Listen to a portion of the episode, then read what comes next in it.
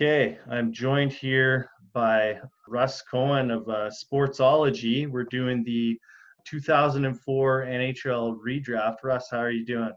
Good. How are you, Steve? I'm doing quite well. Uh, I really appreciate you coming on here. Like I mentioned before, you come highly recommended.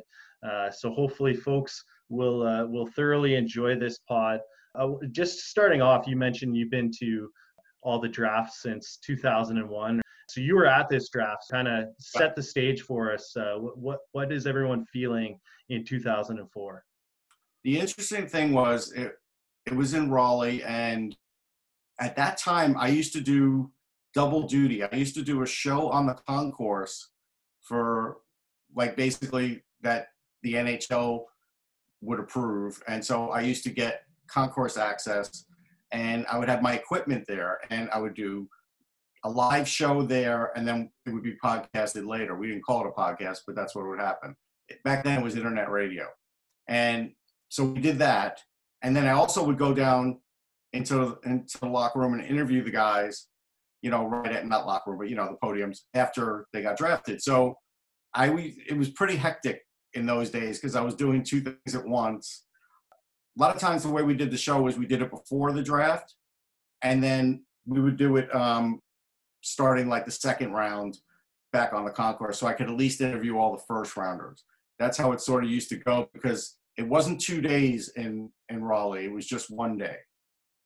I don't believe they, I forget what year they started the first round into a two day format, but and then if you remember back a couple years ago, back in New Jersey, it went back to a one day format, and that was it was rough for everybody. oh, that's that's madness. I, I feel like I'm exhausted after just sitting there watching from home the first round. I can't imagine being in the building and and sitting through hours upon hours upon hours and having to do so much work like you're scrambling around like running around like a chicken with your head cut off i'm sure at some points trying to get everything in the feeling was at that time i also was um, doing some writing for NHL.com. We used to do their prospect section. I think I started it that year. If not, I did it the year after, one or the other. And so I was pretty into um, some of the guys in this draft. And I knew about Ovechkin. I had gotten a one on one interview with Ovechkin at the 04 Cup in Tampa. You know how the prospects get trotted around during the Stanley Cup, where they did it in those days. 03, I didn't do that. So I'm not sure if they did it in 03 or I just missed it. Who knows? But in 04, I didn't miss it. And so I actually sat in like this diner with Ovechkin and his agent. And his English was pretty good. And I was asking him questions. And now, if I had to ask for a one on one with Alex Ovechkin, I would probably get laughed at. So I think that's pretty cool. I knew that, you know, his parents were Olympians. I learned a lot when I interviewed him. I seen him play already in the World Juniors. You know, we, had, we knew he was leading, you know, Russia in points. He was ahead of Malkin in points, only by a point, 11 to 10, but he had seven goals. So he was a goal scorer. And so I, I pretty much knew he was going to go first. And then I can't remember if it was the day before the draft that Ted Leonsis said that he learned Russian. And that was kind of funny. Now, that doesn't necessarily let you know which guy he was picking, but he actually went and learned Russian, and that, I thought that was cool. I had that interview somewhere, uh, and it just shows, you know, hey, you want to go get one of these great guys, you want to make him feel at home right away. But Ovi was the right pick for them for sure. But you, Malkin was always going to be number two. I think. I think that was the feeling that hey, this is you know Ovechkin is a special player. So is Malkin, but he's just not the goal scorer Ovechkin is. So I think that was the way the hype was other than that, you know, other guys as we go along, I'll tell you how where you know what people felt about him and what I knew about him. I'm certainly a better prospect guy today than I was then. No question about it. I was only at it for three years at that point. So I was still early in the game. You hadn't taken your lumps yet. I had no I I would start to take my lumps in 07 was the Kane draft, right? So yes. I, so I took my lumps then because we did a pre-show, same as you know we would do with this one, and during that pre-show, we had a bunch of Chicago Blackhawks and fans in front of us, and then we started reading our list, and we both Shane and I read off Patrick Kane is the number one pick, and we got booed by the Chicago fans. they didn't like it. They didn't want somebody small. He was small. He's skinny. We were like, but we'd seen him play in London. Like we went out to London to see him play specifically, and we were like, this kid's great. And boy, they, you know, the fans that were there for that did not want to see Patrick Kane drafted. They would rather have had JVR because of the size. But that's how the mentality was a lot back then in hockey. Right. Uh, you mentioned uh, Ovechkin was pretty much hyped as the number one. He's mentioned as potentially being the best prospect since Mario Lemieux. So that's that's kind of what we're dealing with. Pretty close to accurate. I mean, in different ways, but as impactful, sure.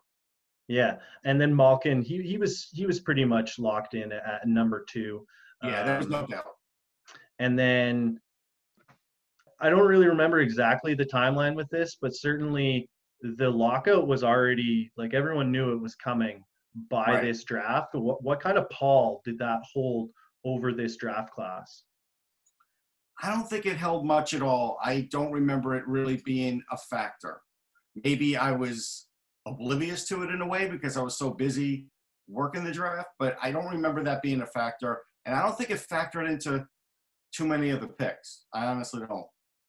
Okay, that's that's interesting. Yeah, I remember being completely naive to the lockout. I, you know, I, I didn't remember the '95 one, but certainly I remember the the NBA lockout in '99, uh, and yeah. that was settled. Baseball, so I just baseball had so many stoppages that you had to have seen a couple of baseball stoppages along the way. Mm-hmm. And it was just kind of like, oh yeah, like that they'll resolve this, and then no, nothing. I covered the AHL that whole season.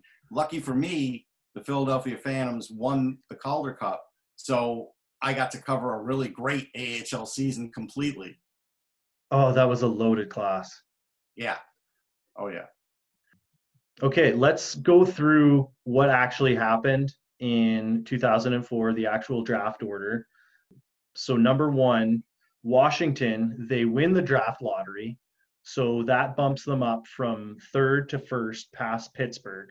And losing this lottery ends up strangely working out for the Penguins because after the season gets canceled, you end up with the, the Crosby sweepstakes, as, as they were called.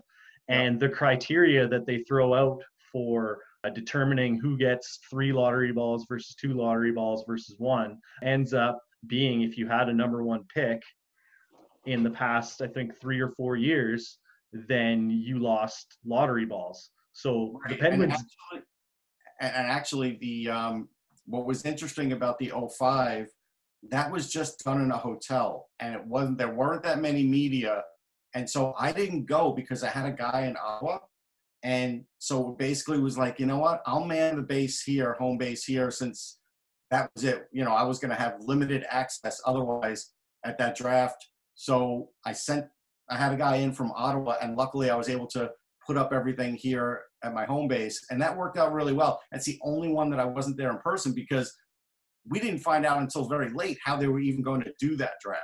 So it was better to have somebody who was local in Ottawa there. But that's how strange that draft was for Crosby. He got no, he didn't get the fanfare that like he probably deserves, like all these other picks get all over the years. He didn't get that. Hmm. And it's interesting to contrast that with this draft, of course. Yeah. Because these players certainly do. So Washington, they take Ovechkin number one, and I read that George McPhee he's he's talking about getting something like 15 different offers to trade the pick, three of which were considered serious. Do you remember any uh, trade rumors of what was offered around that time? I don't. I don't, and I don't know who what was offered to McPhee. But you got to remember, McPhee is is a dealer. Like he, you know, you saw the wheeling and dealing he did with the expansion draft. So George was always talking. Who knows if even some of that got out quick enough because he was probably working the phone so hard just in case. No doubt. One rumor that was thrown out there was apparently Chicago it was continually asking to trade up from number three, but they never made a firm offer. So it's just like, okay, see you later. So then Pittsburgh, they drop down from the number one slot. They take Evgeny Malkin.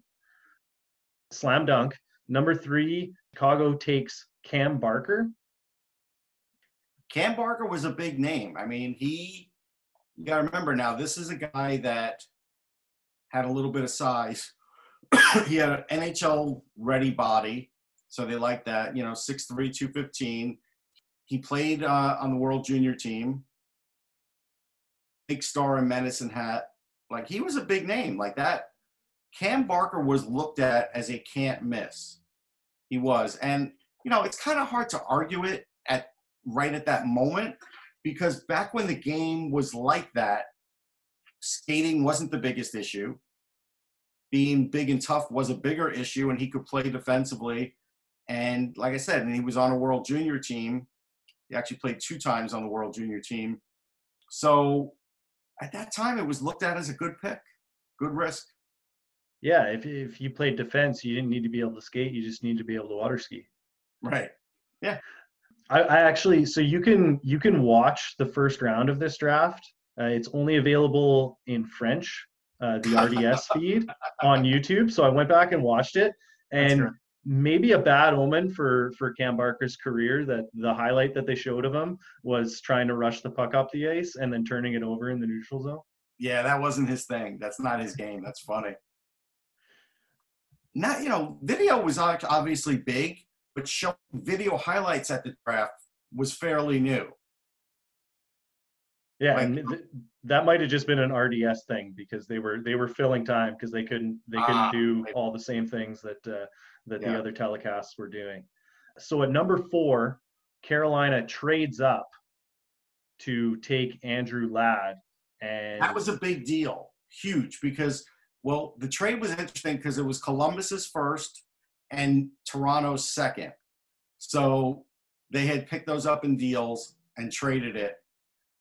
It was big because home crowd. So the roar of the home crowd when that got announced from Bettman was massive.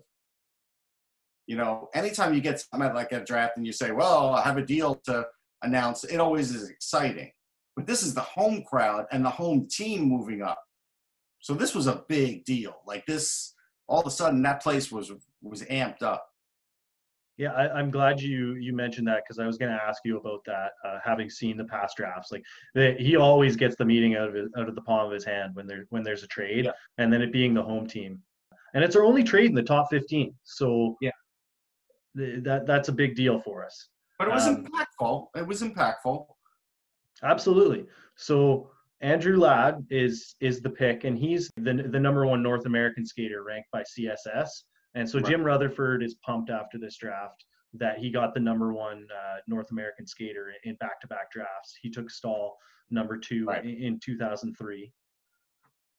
And they're showing his draft photo on the telecast, and Ladd is rocking the uh, the spiked hair, frosted tip, yeah. soul patch look, like uh, yeah. Backstreet was indeed back, and that hasn't aged very well. Although I can't I can't make fun of it too much because uh, that fall I was rocking that look in we've all had high school. Bad hair, man. I mean, we've all had it when I had hair.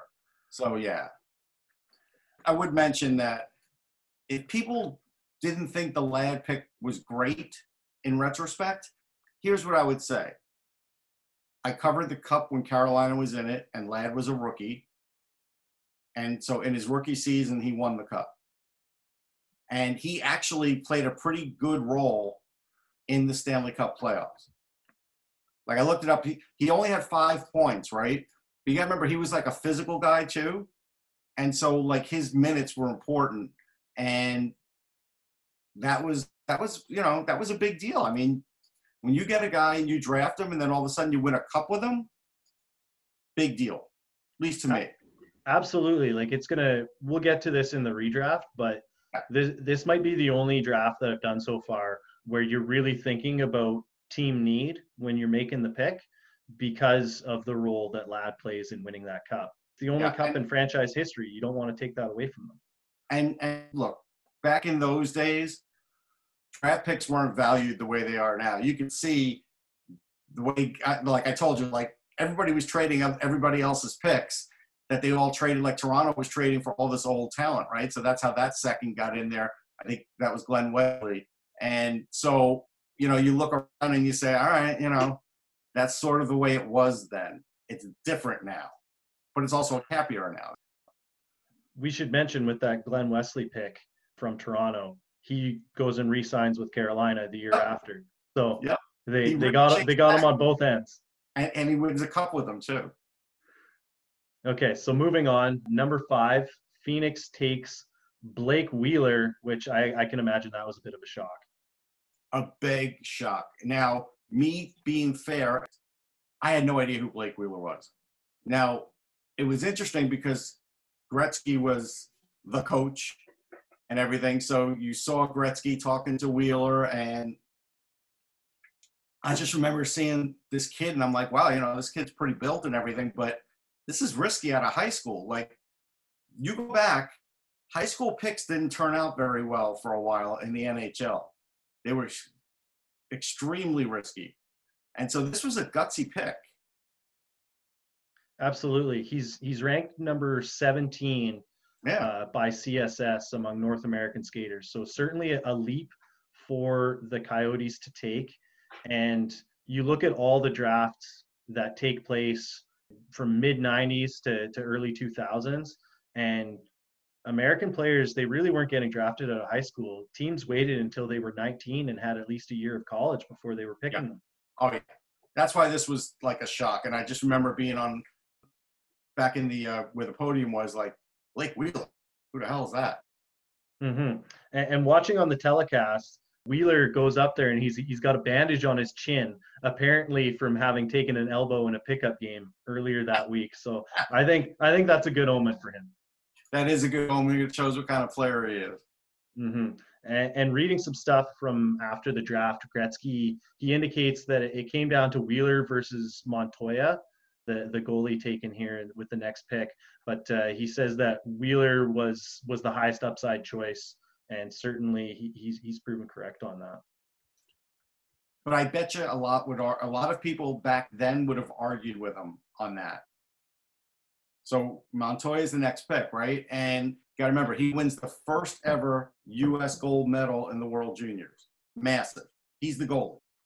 So to say he got a lot of press would be an understatement. He looked great in the tournament.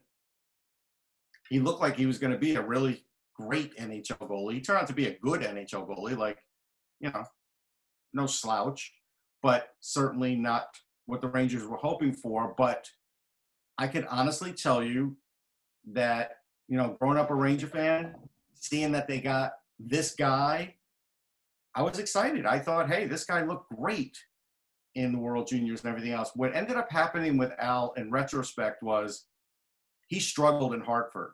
When he got to Hartford, he struggled. And, and I think it was the mental game that caught up with him. And that's why it took a few years for him to really get it going. But when he finally got it going, I mean, he was a solid backup. And it's interesting that the Coyotes do end up trading for him, and that's where he re- he really breaks in as a backup. Yeah. Yeah. But yeah, apparently the Rangers and the rest of the world just napping on uh, on the kid they took back in 2000, coming off back-to-back top goalie honors in Sweden, winning a championship in that league, and then and then leading Sweden to silver at the World Championships that very spring, where he's the he's a tournament all-star. Well, I don't think they were napping. All right. So here, here's the thing. I wrote a book called 100 Ranger Greats. And so I interviewed the scout that scouted Henrik Lundqvist, Christer Rockstrom. And he was one of the best European scouts at the time. Basically, from round two on, he was pounding the draft table to draft him in 2000. And the Rangers finally got around to it in the seventh round. Got to remember, they took a goalie before Henrik Lundqvist in that draft, a guy named Brandon Snee, who played for RPI and he did nothing. So I think Rangers went with what they thought was best player available and figured can't have too many goalie prospects. I don't think they were napping on Lundqvist as much as I think they went with best player on their board. That's the way I think it went. And that's how you should draft. Yeah. Uh, Rockstrom, I believe he's the one who uh, he he goes over with Neil Smith to the Rangers, Yes. and he's he's the guy who who also helped them pick out Lidstrom. Yes. That's Okay. correct. So he and, and he and he was a hell of an interview. Like I had never, I'd only heard about him. He was like a legendary guy, hard to get an interview. But this Ranger book that I wrote, we wrote it with a guy named John Halligan, who was a Ranger PR guy for a million years and also worked for the league. So that helped open that door to get Rockstrom to actually talk about it because at that time he hadn't really talked about it much. No kidding. So we should also mention this is the first year that, that Glen Sather has taken over from Neil Smith in New York, and he's either trading picks or he's making failed ones. This isn't his first draft, but it's uh, uh, in any case, his last five years with the Oilers, we ran down on the 99 pod. Uh, some terrible picks. Eh, this one doesn't end up working out for him either. I, I will say this: at least in this draft, he was, and it's not him doing it, right? It's his scouts, and he just basically says who the scouts want. But a lot of times, a GM will say, "I'm looking for this kind of player." Glen Sather was always looking for that big guy, the big bruising guy who could score a lot of points, and he went back to that. Well, no, he was finally off of that, right? Because Jessiman was 03. And the minute that pick was made, and I didn't really know Hugh Jessiman very much at all. I waited. I I waited until after the interview, right? I, I listened to him in the interview and I called somebody because I had a cell phone and I said, I don't know. I'm questioning this pick. And so that year, I sent somebody up to Dartmouth to cover him to see what, because I said, I have to be fair. Now, this is when I was, you know, getting into prospects. And I said, as a prospect guy, I need to be fair. And so I want to get a report on him before I start deciding, you know, if this was a good pick or not. And you should really should wait five years. That's what I've learned. But back then I did it and he went up there and he attended this guy attended a practice, Steve Feldman, and he and he went to the game. And what he told me was startling. What he told me was they had Jessiman on the uh, point on the power play. He was playing nowhere near the net. And I was just like, boy, this is a bad pick. This guy's got all this size and and he's not even playing near the net on the power play. So that's but at least Sather in this draft didn't go for those types of players. Right. They, they they also have another pick at 19, Lauri yeah. Korpikoski, and, and that one doesn't work out so great. Either. Well, I will but, say this about it. I was okay with the pick because coming out of the World Juniors, he was tremendous. What we didn't know, what I've learned down the line, and I think it was Craig Billington that actually told me this, who's the ASGM for the Avs. Some guys still have a ceiling after you draft them, right? Two, three years, four years down the road. Some guys are already what they are at the draft. And the trick is to know which is which.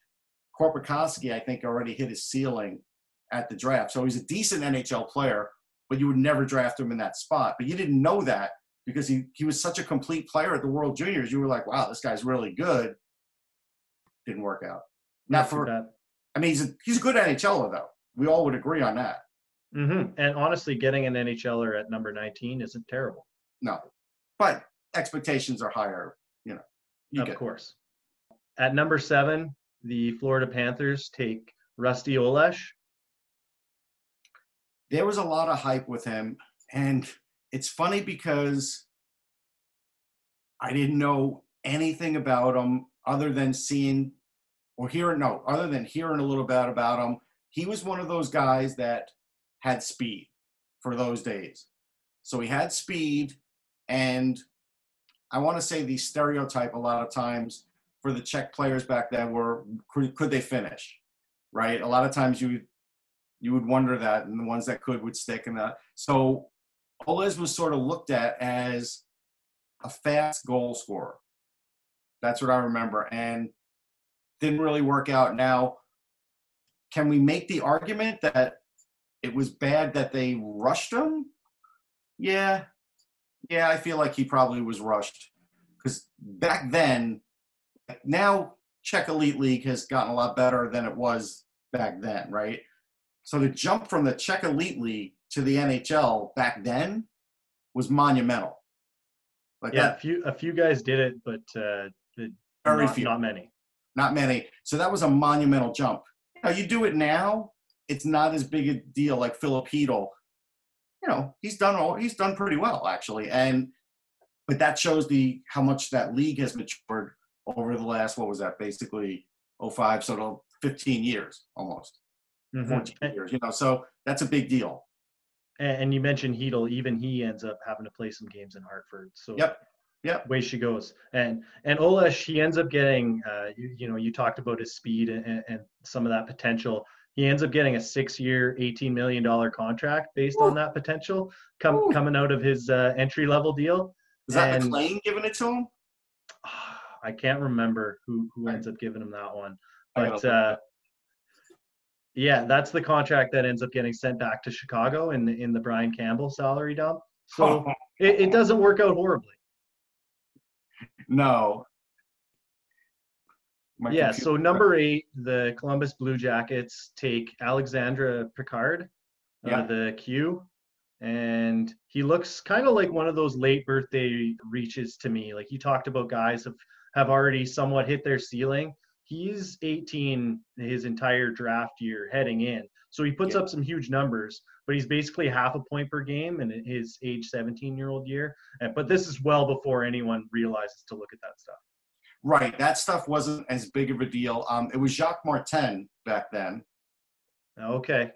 the Yeah. much traveled jacques martin and he's also the head coach at the time, so he needs Olesz in the lineup. um Or was it Keenan?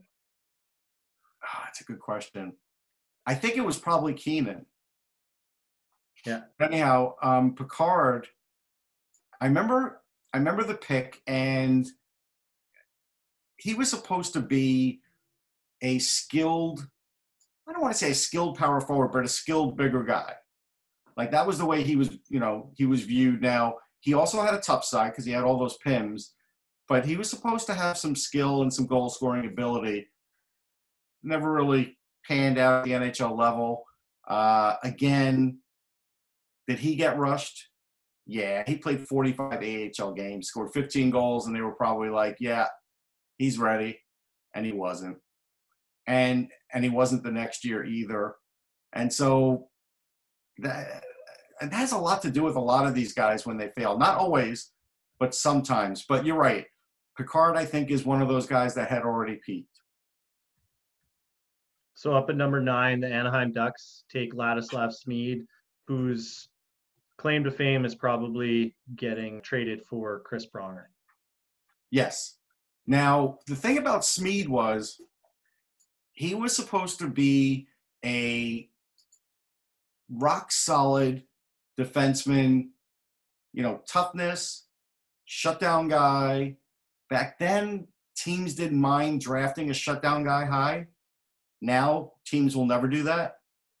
And now we're in an offensive era, so it makes a little more sense. Anyhow, but back then, he was looked at as like, wow, he's a tough shutdown guy. It the video that they probably showed on him was him probably, you know, a guy coming at him and him wiping him out. You know, that's that's what you would have shown for Smid. And again, perfect example of probably could have used another year at the AHL level, but he was big and he had the body, so they threw him in there. And you know, he was not great. And then he played, and you probably never saw what you were supposed to see at him. He was a decent player. He wasn't a bad player. He was a decent player. It's just with that pick, Yeah, he was he was a bottom pairing defenseman for many of the dog shit Oilers teams. Uh, yes, so it's a good way of putting it. Uh, up at number ten, Atlanta takes Boris Valabik, and I can only imagine this is fallout from Zdeno Chara emerging as a force because there's no other explanation for this. Well, I mean, you could ask Don Waddell that. I don't want to speak for him. Uh, he certainly didn't have a lot of good drafts for Atlanta, and I'll leave it there. But I'll look at it this way. And again, the GM doesn't do the drafting; it's the scouts, and you know we've been through that. But Valabik was this guy that he was massive, and I remember the first time I covered him and saw him in the AHL, I was like, "Wow, this guy is a giant." and he could really kill guys. The problem was his skating sucked. That's Right. it. And, if it just- it comes along even a little bit, then he gets a chance to be Chara light. yes, and it just killed him. And they waited on him. Look, the one year he had 132 PIMS at the NHL level. What does that tell you? But he was 6'7", 230. He was also a guy that didn't know how to train. He was, you know, he just went with the body he had, and I don't think he ever learned how to eat right or train right. And again, contrast that with Chara, who does all those things about as expertly as anyone can. Yeah. And you get the big difference. But it took a long time for Chara, and that's why they sort of waited on Valabik too. Mm-hmm. And, and it's also maybe maybe this this pick ends up working out well because he's part of the Blake Wheeler trade. Right. A couple Um, of teams blew it trading Blake Wheeler, though. I think it's fair to say that. Well, only the only the one team did. Oh, I think the Bruins did too. Yeah, no, that's what I mean. Oh, okay. That Oh, was I- that was that was his only trade. Phoenix never signed him. Is that what it was? Yeah, he refused to sign. That's right. That's right. Yeah, Yeah. so I was just I- coming into my mind. That's right. Yeah, we'll get to that in in the redraft. It, it may Mhm. affect his standing. Number eleven, the Los Angeles Kings take Lauri Tukonen. Yeah, a lot of hype with Tukonen. Turns out his skating wasn't what you would hope it would be, but he was supposed to be a highly skilled guy. I remember seeing him in the AHL, and because I, I hadn't obviously I you know hadn't seen him anywhere else, and I was like, you know what? In the AHL, he was good. wasn't great, but he was good. If you look at his numbers, like 14 goals in his rookie season, 36 points, 13 goals in his second season. Those are good numbers. Those are probably, you know, similar numbers to what Danny Rusin would put up in in Manchester as well. But that jump just wasn't he just he couldn't do it. Lauri Tukonen just couldn't make the jump. And I think it was the um the skating and that was a problem. And I don't think he was um good enough defensively. I think that was the other problem with him. So a quad A type player. Yep. Number 12, the Minnesota Wild take a hometown kid, AJ Thelen. Yeah, AJ Thelen. Now, this one was an interesting pick because, yeah, he's an American kid, so he got a lot of press. And again, he's your typical look at the numbers, not the stats. The 6'3", 212 on defense. That's Right. what teams were looking for back then. hmm So number 13, the Buffalo Sabres, they take Drew Stafford. He ends up having a 13 year career. He had a nice career. hmm Don't Yep. know if he'll be in the redraft. We'll see. But he had a nice career. Um, I can give my best Drew, Drew Stafford story was at the first Winter Classic uh, in Buffalo. I covered it. I, I wrote a book on the Winter Classic, and I've been to all of them but one. But I sent a guy to St. Louis, so I've, my website's covered all of them. It's getting close to the overtime, and the big thing was in Rich Stadium back then. It was Rich Stadium, I think. Still, I don't know, maybe not. Um, there was a long walk because it's a football stadium to get to the locker room. So I walked from, you know, this, I, and with no jacket. I was an idiot. So I basically, because it was snowing too, right? Because we thought it was all going to be indoors. It wasn't. So we walked from the press box to the tunnel. And I got to the tunnel in time for the shootout. And I was standing next to Drew Stafford, who was in the tunnel because he got scratched for that game. Oh. Poor guy. So did you approach him or? No, we were both watching Sidney Crosby win it. Like it was, Right. you know, he didn't want to see that, but I saw it and it was interesting. the whole thing was interesting. Oh, that's tough. Yeah. He had the best seat in the house though. Yeah. Oh, yeah. We were right there. So up at number 14, Edmonton takes Devan Dubnyk. I, I want to go off on Dubnyk for a little bit here because I'm frustrated Yeah. the Oilers ended up maybe messing him up and, and giving up on him. So he marinates for five years before finally arriving at 23. And honestly, like that's that's a that's a pretty good timeline for a goalie. Struggles a bit as a rookie, but they keep him in the mix as a heavy usage backup for a couple of years, and he's good. Great in 2013 for again like a pretty bad Oilers team, but this is the Ralph Krueger year, and they're they're competitive. But then they they flip over the GM and the head coach, so now we're Craig MacTavish. He brings in Dallas Eakins. They turn over half the roster, including their team captain, and the whole team goes into the crapper. and Dubnyk's numbers go with it. Yeah. And then he started getting a bad name, and everybody was like, ooh, we don't know if this guy's any good. In retrospect, he's really good. The one thing that's impressing me, and I wouldn't have noticed this if I wasn't on Hockey DB because, like Elite Prospects doesn't focus on this, he has eight career assists. That's a lot. Yeah, no kidding. That's a that's a fair amount. Yeah, that's that's very quality for a goalie. Help, Yeah. Helping the defenseman out. Yep. Yeah, he ends up getting shuffled along from Nashville to Montreal after Edmonton's given up on him. They traded him for Matt Hendricks. He goes to Montreal, and then Price gets hurt in the conference finals. And Dubnyk's like, no, no, like don't put me in those games. Like he his his game is shot, his confidence is shot, and I think that's a bit where the bad name comes in for him. But Yeah. like the next year, he goes to Phoenix, and Sean Burke rehabs him like that. He goes to Minnesota, and he's getting Hart votes, and it's just like, oh my goodness. Best I could tell, Dubnyk probably has the most assists for any goalie in that draft. And there's a big goalie that we'll talk about later, and he has more assists than that guy No kidding. by one. okay. Um, so that that was the end of the lottery, but we'll we'll close it out with the number 15 pick. Uh, the Nashville Predators. They take Alexander Radulov, and I'm sure he'll come up in a redraft at some point. Oh yeah. I mean, he has everything. He had everything then. Like Radulov was everything they wanted in the league: speed, size, skill. But the Mhm. problem was back then, you when you signed a Russian, you didn't know how long you'd have to wait.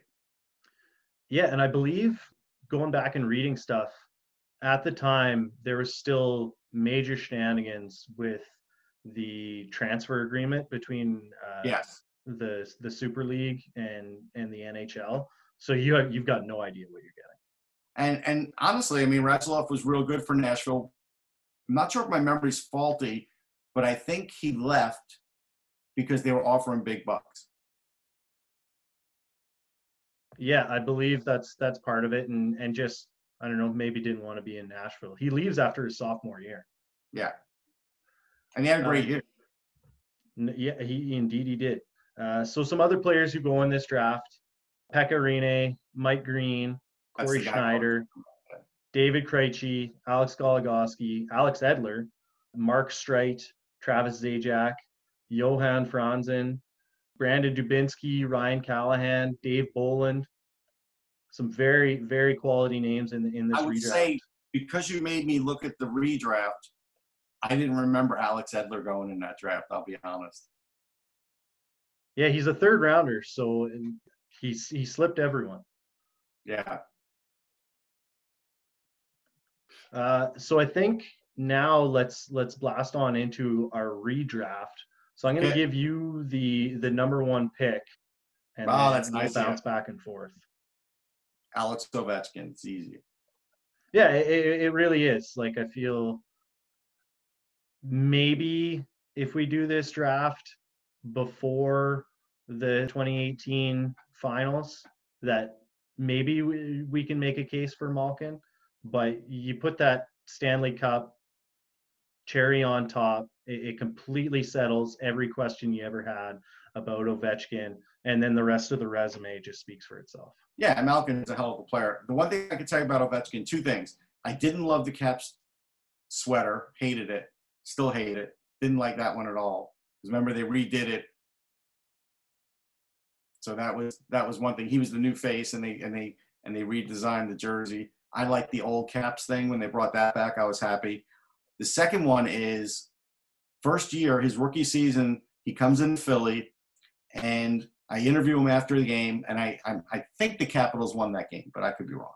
But anyhow, I, I talked to Ovechkin and I said, "Well, what do you think about Philly and and the game and everything else?" And he goes, "You know, there was a guy who kept booing me. And he was booing me in warmups, and I waited till he was done. And after the game, and that's this is why I think they won, and I think Ovechkin may have scored. He goes, I skated over to him and I gave him my stick. Now I have a fan. That's what he said to me. Like he knew, like he knew even then how to win people over. That's amazing. Yeah, his his charisma is It's amazing. Yeah, it, it's outstanding, and, and, to be able to do it that early in his career uh, yep. as a player. And Philly's a tough place. I mean, remember when Crosby came in, Hatcher was killing him. I mean, bloodied him up. There's a there's a card there's a card, a, a, hockey card, right? That wasn't in the main release for like Upper Deck, but you remember they had the um the zambonis that they used to make, where they had a yeah. zamboni and a card, and on that card there was blood on Crosby in the picture, and I knew the person who proofed the cards, and I said, "How did this get through?" And that person was like, "I don't know. It's a mistake. Thank you for telling me." And and that was because it got taken early on, and that's when you know Hatcher was messing him up, and he cut his eye, I think. Yeah, well, you can't win in Philly. They even boot Santa. So, so if we don't need to run down the resume, it's it's insane. He's the best goal scorer of all time. You know, he's mentioned as potentially being the best player drafted since Lemieux uh, before his draft class. Do you think he holds up to that? I mean, I think in a different way. I, I, I mean, goal scoring is one thing. Is Lemieux more of a complete player? Sure. Um, does Lemieux have a higher skill level? Higher skill level, but not a better shot. Was Lemieux faster? No, but he was fast for his time. Ovechkin's faster. Is Ovechkin stronger than Lemieux? Yeah, he's stronger. So there's, you know, differences there, right? So you really can't compare those two. You could compare Malkin and Lemieux a lot easier, I think. Yeah, and to be clear, I'm not asking was Ovechkin better than Lemieux. I'm just saying oh, is he the best guy to go since him? Because to to me, Mount Rushmore, Lemieux is is one of the four, and that's yeah. No, I, yeah, I'm with you on that. No, I think Crosby's still better than than uh, Ovechkin. I do because end of the day, Crosby has yet to hit that mark where you say, all right, he's in decline. He's not in decline yet. Right. And, and Russ, we're we're simpatico on this. I'm saying up to this point. Uh, oh, 04 draft. Yeah, yeah, yeah, yeah. So we're we're we're a thousand percent on the same page. Yeah, yeah, yeah. And so this brings up number two for me, Pittsburgh, Evgeny Malkin, like a no-brainer. Yep. In any other draft between Lemieux and Ovechkin, Malkin's probably going number one. Definitely. I mean, he's a center. I mean, just think about that a winger went ahead of a center. Like you've got to be a hell of a player to do that. Yeah, no kidding. And like like we mentioned before, there may have been a case at one point for Malkin over Ovechkin, but Ovechkin, he's just he's a metronome. He just every single year it's it's non-stoppable. Whereas with Malkin, juniors because he had the seven goals, I really do think that's what set it apart. Mm-hmm. And, and and Malkin, he just it comes and goes for him, and, and, there's injuries, whereas that's that's never been an issue with Ovechkin. But when Malkin's on, his fastball is as good as anyone's in the league, and that's why he has a Hart Trophy and a Conn yeah. Smythe. And the other thing about Ovechkin, which I do believe played into it, his mother was definitely an Olympic basketball player, and I think his father was in the Olympics too. But I'm not sure about the father. But I remember the mother was an Olympic basketball player. Yeah, you can't you can't beat those bloodlines. Yeah. So Malkin goes to the Penguins, and then they draft the best player of the generation in Crosby the following year. Yeah, that's that's such like such weird circumstances for him where he's the best player in, in 20 years, if not for the guy who goes two ahead of him, and then he's the best player in 20 years if not for the guy who gets drafted onto his own team a year later. Um, but the year before, I got to give Craig Patrick all the credit because he traded up to get Fleury, and I knew about Fleury. I knew how great he was in juniors. He had the uh, what was it? back then was what what color was his pants back then? Were they um, were they yellow or white back then? I can't remember. But it was he was flashy. He was great and he traded up to get him. And even with these two guys, if you don't have Marc Andre Fleury, you're probably not winning the cups they want. Right. And so that brings me to to the question that I was getting to. What do you think the over under for cups uh, of the Crosby Malkin era? Like once they draft them back to back years, what what do you think you you peg the over under for Stanley Cups for them at? I mean, I think you look at it realistically and say you hope to get one think it's kind of greedy thinking more, and they got more. But you know what I mean? Don't you think that's kind of greedy? I think that's kind of hard to to say. Yeah, certainly because the parity and, and in the cap era, you you only get, really get these two three year windows where you've yeah. got guys making cheap money and yeah. they they get their cup in in the last year of the affordable Malkin, uh, that yeah. first one.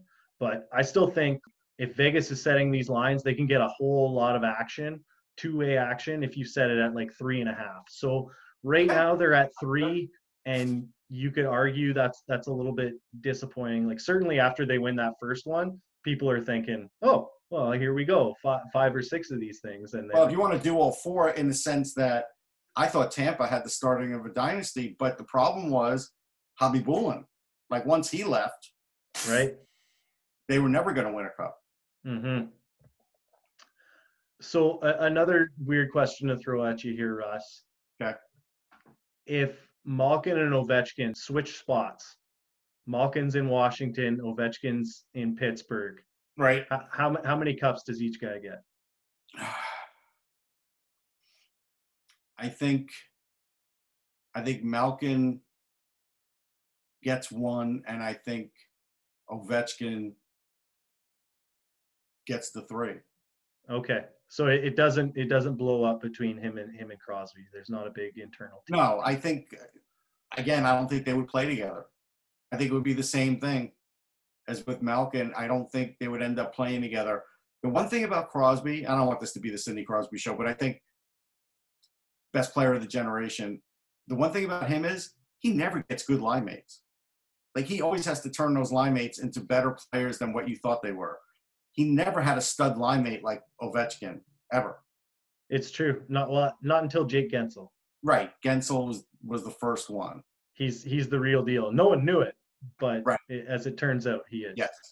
So last one for you. Is this the best one-two in a draft in NHL history? Yeah, I think so. Yeah, I think it has to be. Yeah, uh, I mean, you look at the impact of those two. They're two Hall of Famers. Have won Stanley Cups. Maybe even Ovechkin wins multiple too. I mean, if they both win multiple cups, then there's no way you could ever doubt it. But I don't think you could doubt it anyhow. No doubt. So you're up at number three for the Chicago Blackhawks. Number three, um, I'm still going Blake Wheeler. I don't care that he just didn't want to play in Phoenix. I'm not in Phoenix.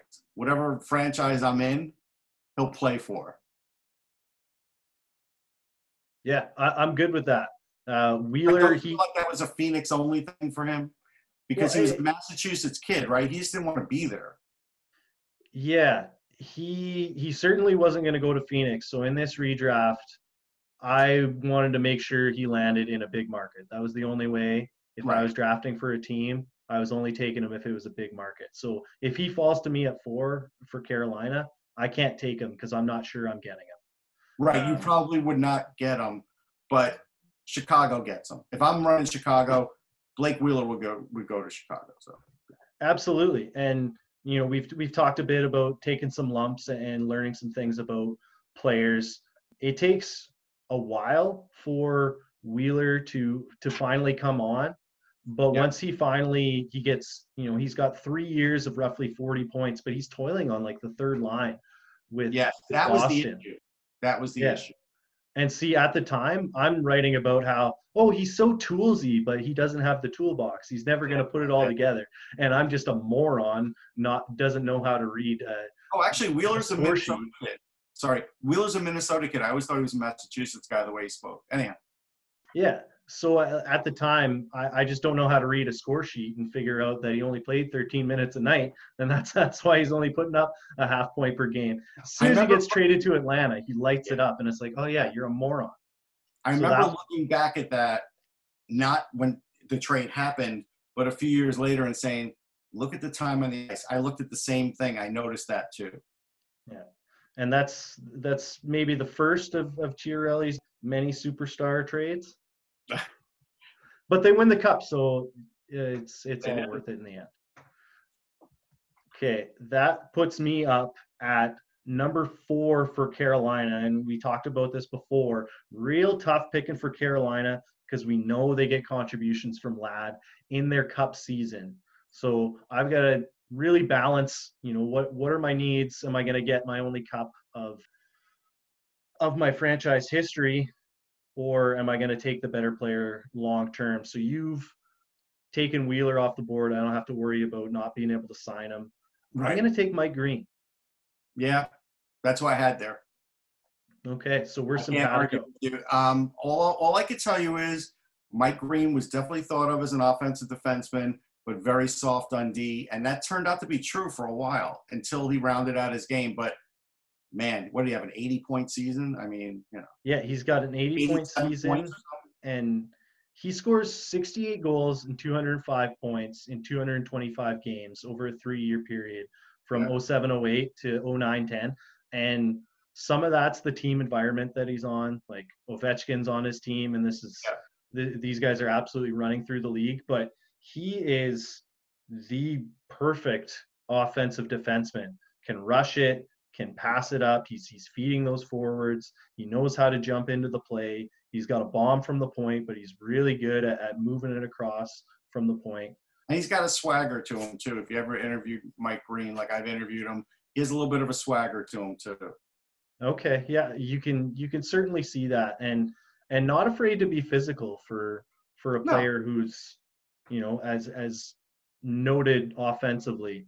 Uh, he gets Norris votes four different years and finishes second twice, and he's a first team All Star two times. So the injuries catch up to him, and he yeah. never really reaches those highs.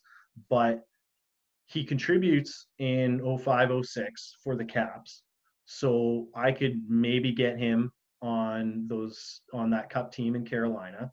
And then when I'm ready to make my next run in 09, they go to the conference finals. I've got Green as my number one defenseman at the peak of his powers instead of relying on Joe Corvo. Fair.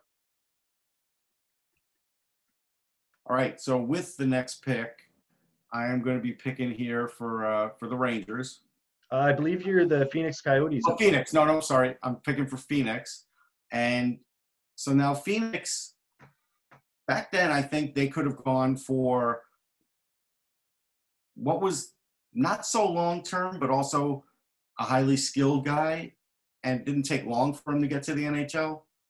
David Krejci, we'll never know why he was a second rounder. Like, we'll never know why. I'll never know why. I I'd be lying if I said I knew who he was going into that draft. I really didn't. And so look how good he is. I mean, now he's had some injury problems, but even so, a lot of points, man. No kidding. Yeah, I had Krejci there as well. Story, one of my former coworkers, he played in the queue, and when they went up against uh, Krejci and Giroux's team in the yeah. playoffs, like Krejci was the guy so that that really opened some eyes on on the perspective on that. Now he's a, he's a year or two older than Giroux, so that explains to you why. But still, like I knew about Giroux, but back then didn't know about Krejci and Gatineau. I mean, I just didn't. I mean, I wasn't plugged into Gatineau back then. I wasn't. Well, let's see. Did he outscore Claude Giroux in the second year? No, Giroux outscored him. Okay. So yeah, but he's he's a cup winner one time, and he's. I think it's fair it. to note. Sorry, since we mentioned Claude Giroux, I always feel like we have to mention that Bobby Clarke didn't even say the right name, and that was a little stunning because I was out on the concourse and and I was listening, right? Because I wasn't, you know, be able to go underneath to the podium or anything. And I said to somebody, I said, "Did I just hear him say the wrong name?" and somebody said yes that indeed happened and so i said it on this broadcast that i was doing you know but years later when when Giroux was making his debut for the phantoms I, I waited patiently until after the game and he had a good game and i said do you think bobby Clarke knows who you are now and he and he smiled he goes yeah i do i was dying i was waiting a, what a year or two to ask him that question but i finally got to ask him Oh, that, that's awesome. And it, it, should be noted, we haven't done the 2006 redraft pod yet, but this is already the second time that someone has referenced that moment. So it, one that will forever live on. Oh, it'll live forever. And I covered Giroux, right? I, am covering him here in Philly for a very long time. So I have all the respect for him, but it was just funny. I really wanted to ask him that question. yeah, love Giroux. He is he is everyone knows his name now. Yeah. So I guess yeah, we're we're both settled on. Cre- we're not having much debate. That's the sad part. Yeah, yeah. This this kind of sucks. Um, yeah, I was hoping to have to have to contend for that pick myself because I mean he has some huge moments on some finalist teams. They they made the Cup Finals three times now. The Bruins, those Lucic, Horton, Krejci lines, like absolutely ran teams over. I mean, you look at his point production against the Flyers. Even though they may have lost those four to the Flyers when they were up three nothing, he had a lot of points. But when he got injured, he got injured in that series. That was a key turning point. Right. Absolutely. Uh, it, it's also worth noting that he scores a hat trick, including uh, the OT winner in Game Four against the Leafs in, in that 2013 series. Yeah, I'm sure Leaf so that's that's that's a huge one that I'm I'm happy to bring up. And, and, and you also you also wonder like he only has two 70 point seasons on his record, and some of that is injuries. Yeah. But if he lands on a team like Phoenix and he's the number one guy, how many more minutes does he oh, get? How much you know maybe maybe he has a, an 80 point season mixed in there. Yeah very possible. Or, you know there's there's maybe some some unscratched potential uh, sitting in there but he taps into it in the playoffs. So he's he's led the playoffs in scoring twice. Yeah he's a good playoff performer there's no question. He's just getting hurt that's his thing. Yeah.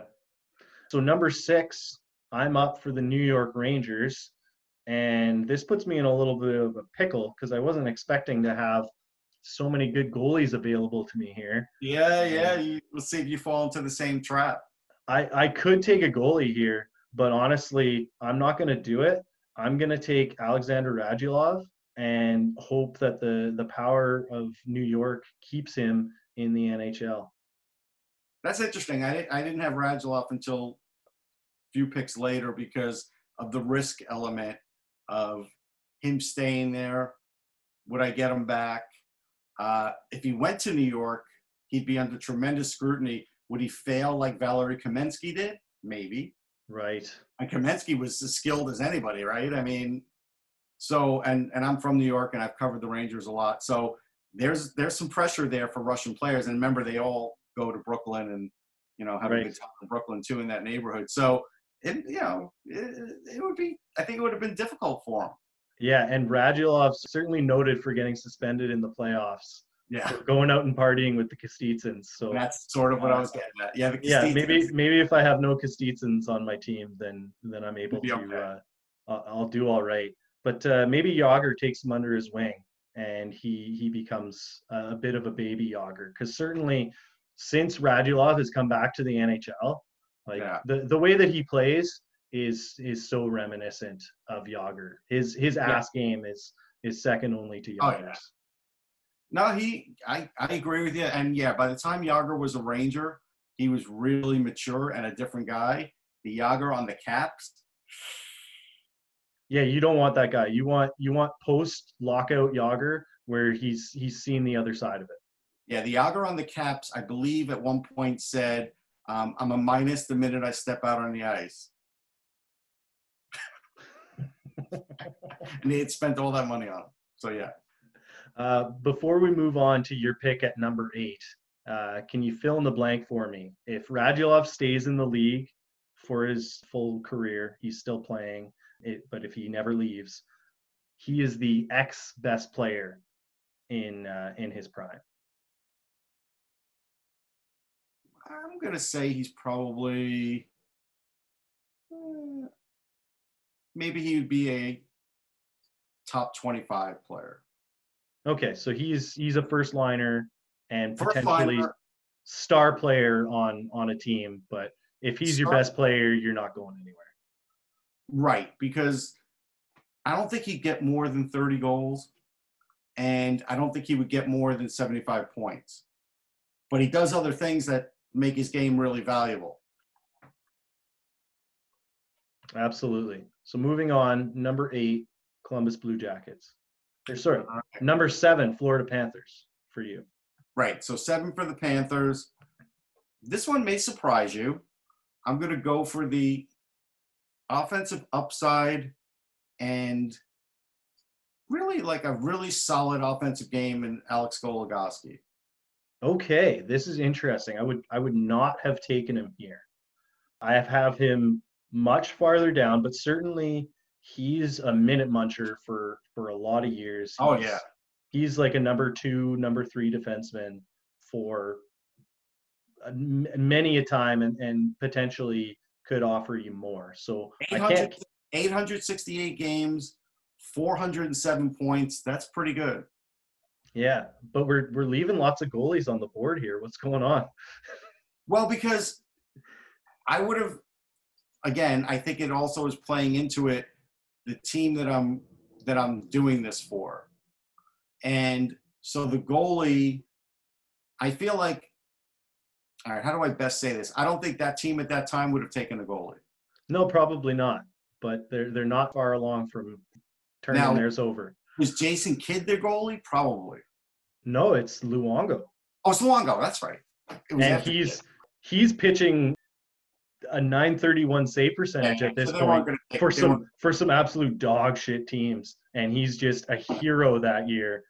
Olli Jokinen's their leading scorer with 26 goals and 58 points. So they're pretty starved for offense. So you Yeah. take you taking an offensive defenseman for them is not the worst idea. So what but- Kidd was? I guess Kidd was before Luongo. Yeah. Yeah. Okay. Yeah. No, I definitely. They definitely wouldn't have taken a goalie. I'm with Yeah. you. Okay, so that puts me up number eight, the Columbus Blue Jackets. I had Pecorine going much higher in this redraft, but then things tumbled and team needs scrambled out. So here I am, Columbus, number eight, and I'm going to take the best goalie on the board. And it's kind of tough to make it when you just took Pascal Leclaire, number eight, in, in 2001. But this is one of those situations. He was thought to be a stud too. Yeah, and this is just one of those situations where you get it wrong.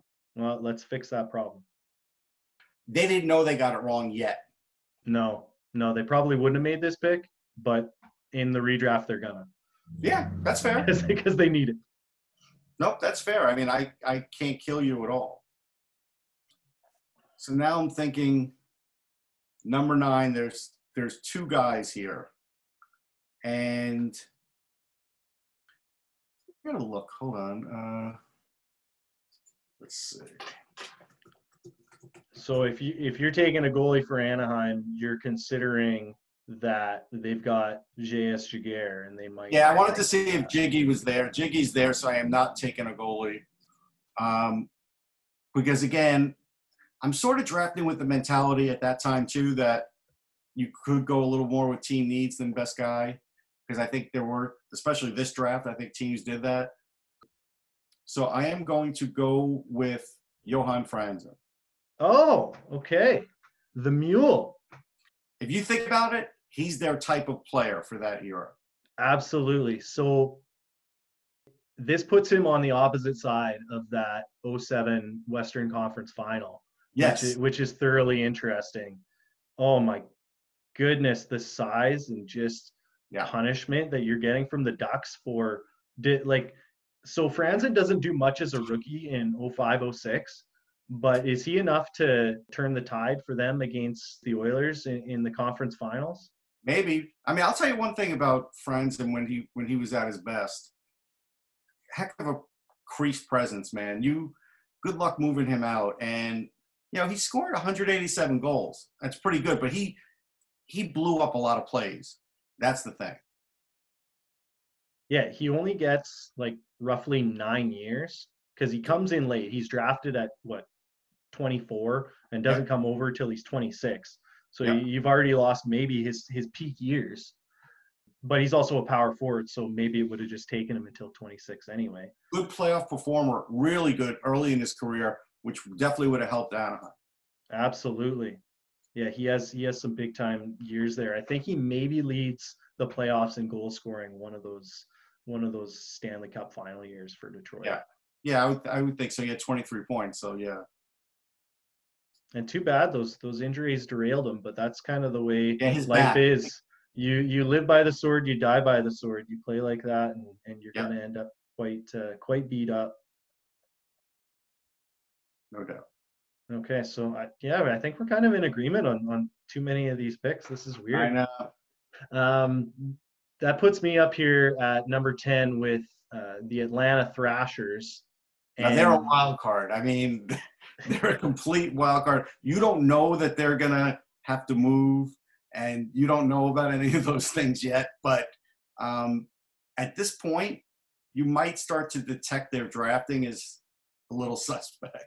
Well, they took Boris Valabik. They're just they're just chasing no, Chara. even, even before that, like Stefan, Patrik Yeah. Stefan. Yeah, well, so we talked about that in the in the '99 redraft, and Burke, uh, he tells the story on on Tim and Sid where he, he- like he Jedi mind tricks Waddell into trading up to take Right. number one because he's convinced he wants Stefan, which fine, like everyone got that one wrong. Everyone was convinced he was going to be a good guy, and apparently injuries wash him out. But he doesn't need he, that, but okay. yeah, but he doesn't need to trade up to one to take that pick. But he's like, you know, you Ted Turner's in the building. You, you can be the first expansion franchise to ever pick number one, and then he just he talks them into it, and he Yeah. didn't need to.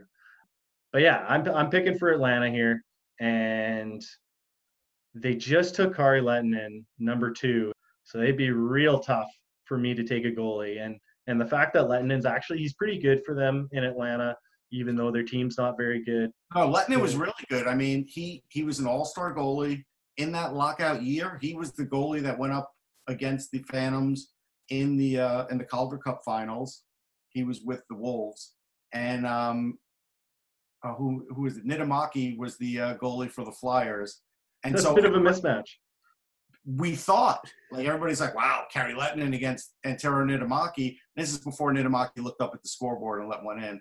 But I gotta say, I mean, it was a great series, and Lehtonen was really good. Um, I, I really do think he just didn't have enough killer instinct because even with Dallas, he played well. I, I felt like Kari Lehtonen did well there too. Yeah, I, I don't think he was he was very good at all in Dallas, but um, beside the point. He was good in Atlanta. Their team wasn't very good, so the numbers took a hit. Maybe he looks better if Alex Edler is patrolling the blue line for them.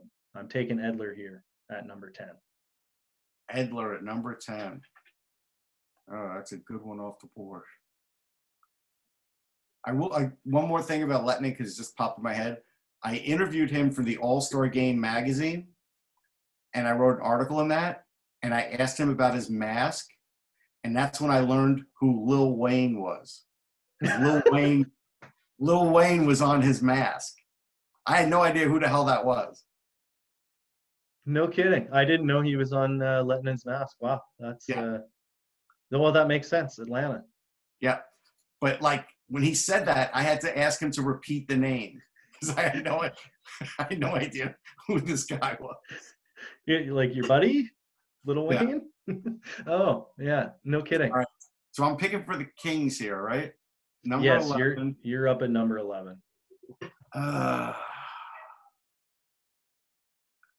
this is tough. I have it between two guys. I have to go see who the Kings goalies were. I have to imagine they were not at all very good at this point. I'm thinking there might be some Brathwaite involved here. It could be Freddie Brathwaite. Uh, during that season, we're talking Cristobal Huet, and oh, they they traded for Cechmanek. Yikes! And Cechmanek is cooked by that point.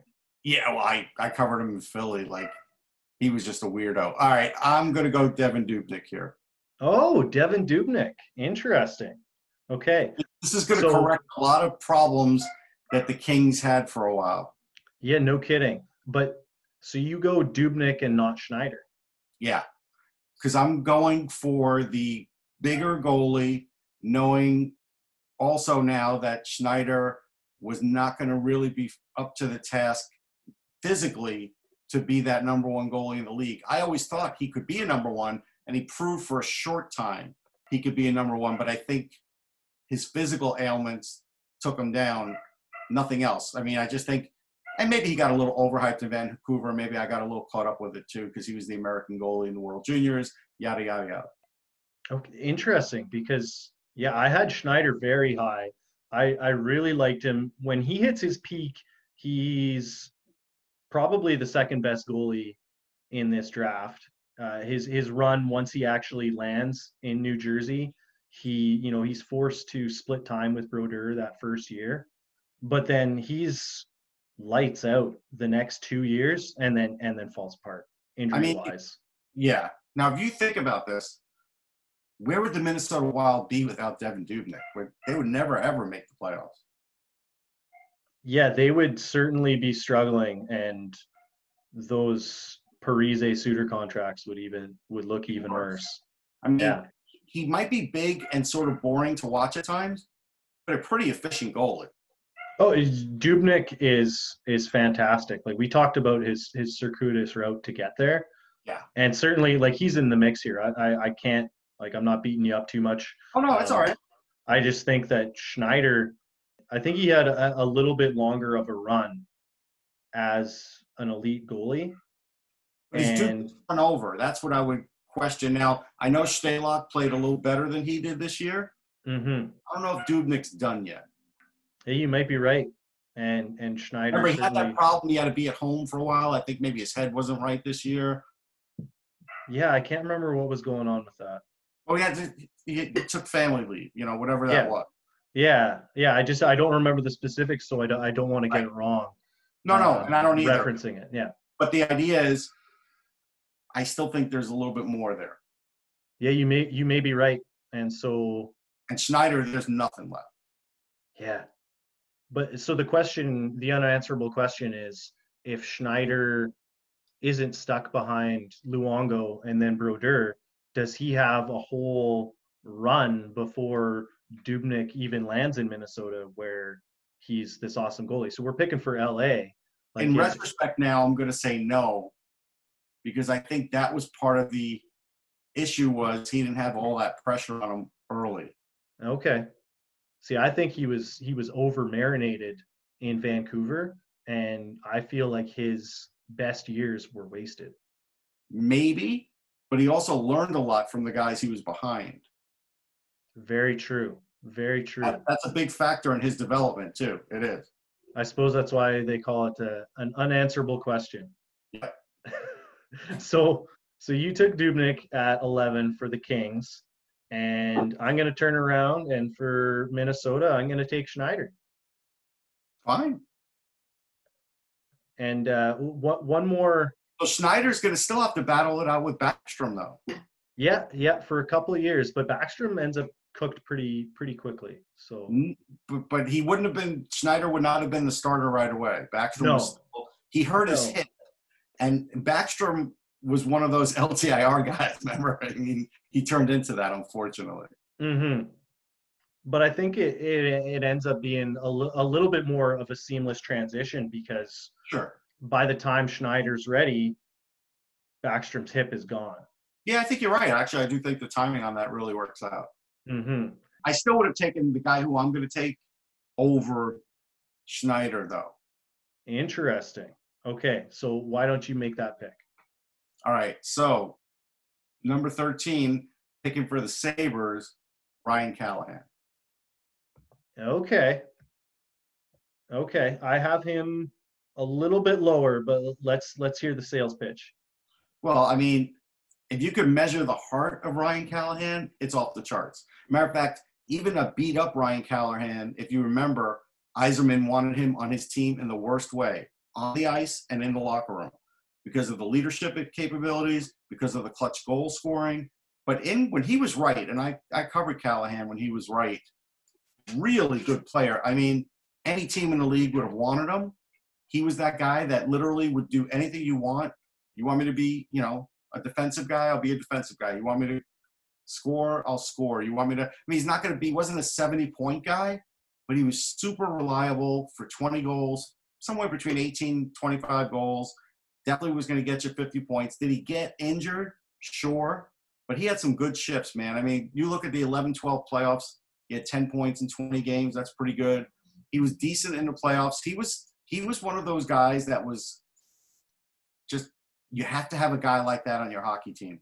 Like you look at Ryan Callahan, you say, Yeah, I want Ryan Callahan on my hockey team.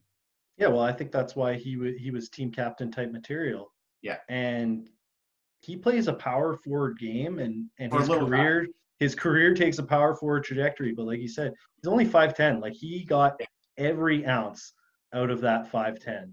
Uh, you, you mentioned with Mike Richards a lot when they and I covered a lot of those games. And he and Mike Richards used to bang, man. And neither of those guys were overly big, and and it killed both of them. Yeah, Richards is uh, he's from northwestern Ontario, so I remember some of my buddies playing in uh, in softball tournaments with him in the summers, and I just remember looking at photos and seeing how rail thin he was, and being He like, "Oh my thin, god, that I guy, seen him in the that guy's like crushing people on the ice, and he must not weigh more than 165 pounds soaking wet." And Dubinsky used to go at it like crazy too.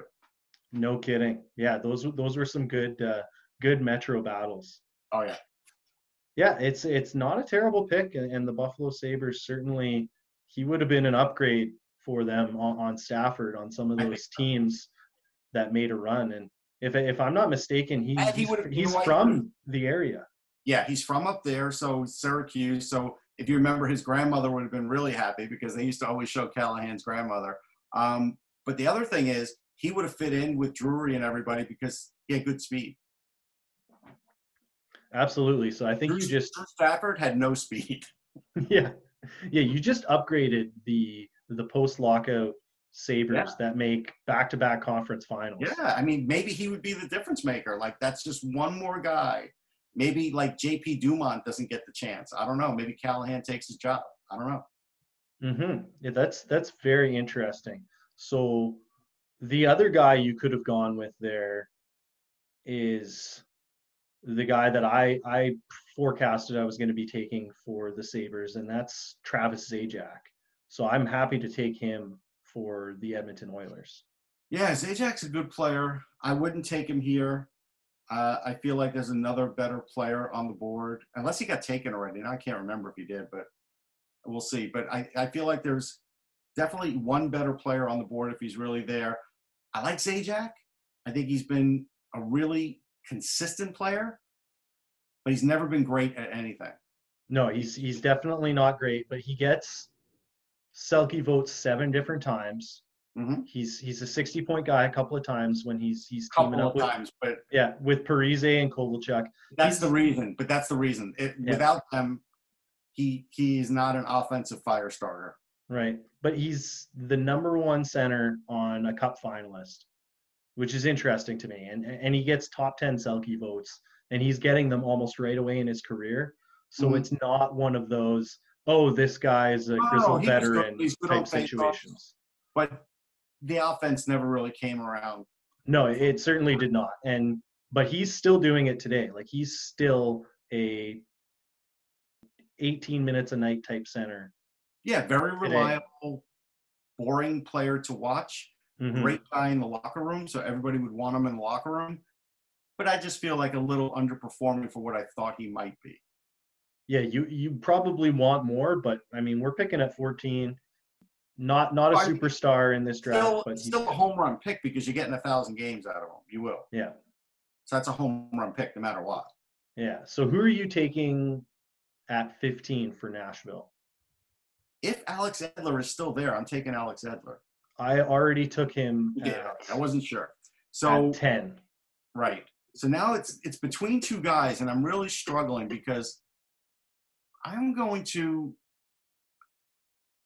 I'm going to have to go in the mold. I'm going to think like Nashville here, and and I'm going to go with Mark Streit. I'm gonna Interesting. over- I'm going to take him over Ladd because when Mark Streit was right, terrific skater, total offensive defenseman, and Nashville always wanted some offensive defensemen. They wanted rock solid guys too, but they knew that they, you know, that's why they drafted Ryan Ellis. They knew that's why they drafted Sam Girard. They knew they had to get some offensive guys too. And Mark Streit was a really like I covered Streit, and I really felt like maybe he was a little underappreciated at times because with the Islanders, really good. I think we all would say that. They were And- terrible when they had him, Yes. and he was so good. so good. I mean, his high year for the Canadiens was 62 points. I mean that that's a lot of points in that era. Mhm. Uh, 07, 08, if we look up, what is it, 06, 07? 07, 08. I'm going to look up top scoring defenseman in 07, 08. well, it would have been, I think maybe Gonchar, Mike Green, and Mark Streit because that was the first year I played fantasy, and I had both Streit and Green on my team, and those guys were those guys were a gold mine. Yeah, all right. So it's coming up here. Lidstrom 1, Gonchar 2, Streit 3. Right. Mike Green was 7. Oh, that's right. That was the year before he really popped. He only gets 50 points that year. But in the second half, he's lights out. I think I just justified my pick. Oh yeah, yeah, I can I can buy that. Certainly, we got to give some shout outs to guys like Andrew Ladd and, Ladd was Brandon- next on my board. He was. Yeah, and, and Brandon Dubinsky is in the mix as well. Love Doobie as a player. Uh, all heart. Obviously, Tortorella loves him. Now that we've done our redraft, There's one more guy you didn't mention. You Okay. needed, you needed to give honorable mention to one more guy. This guy is one of the biggest pain in the asses to all Eastern teams, especially Metro teams, and that's Blake Comeau. okay, okay, And you got to think about it. Blake Comeau is a pretty good hockey player. he he plays a lot of games and he does not make it easy for you. No, he's hard to play against, man. Like he, like I said, he's a pain in the ass if he's out on the ice. Yeah, there there there there are a lot of uh, NHL players out of this draft, so I, I didn't want to go too long with with the show outs, but I'm glad you I'm glad you threw one out there for for Comeau. So maybe maybe he would be the answer to my next question, which is uh, if is there a player from this draft class, even knowing like after their careers have, have gone on this long, that you still irrationally believe in, like irregardless of how it turned out. Yeah, I think it's uh, Al Montoya. Yeah. I'm telling you, I, I was sky high for that pick. I I thought, wow, I I didn't know who Lundqvist was. There's no way I would even have really known that much about him at that time. I was like, wow, they got Al Montoya. This is so yeah. Back then, I was super high on Al, and I had interviewed him. I thought he had, you know, a really good personality. Thought he was a good fit for New York. Just didn't work out, and I think yeah, that was after, at that point, maybe Blackburn had just gotten injured or he was going to get injured. hmm So, you know, that's the other thing, right? Because Blackburn was probably going to be, I mean, Yeah. if Blackburn never gets injured, when does Lundqvist come over? Good question. Because Blackburn was good. I mean, you can look at his stats and his stats aren't great, but the Rangers' defense was shit. Right.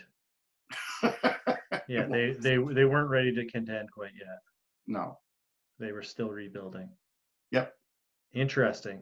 Now, do you think if Montoya ends up somewhere like the the friendly confines of say Nashville with Barry Trotz's system and and Mitch Korn, do things go differently for him? Like could could, uh, could any of the goalies in this draft class have potentially had Rinne-esque careers?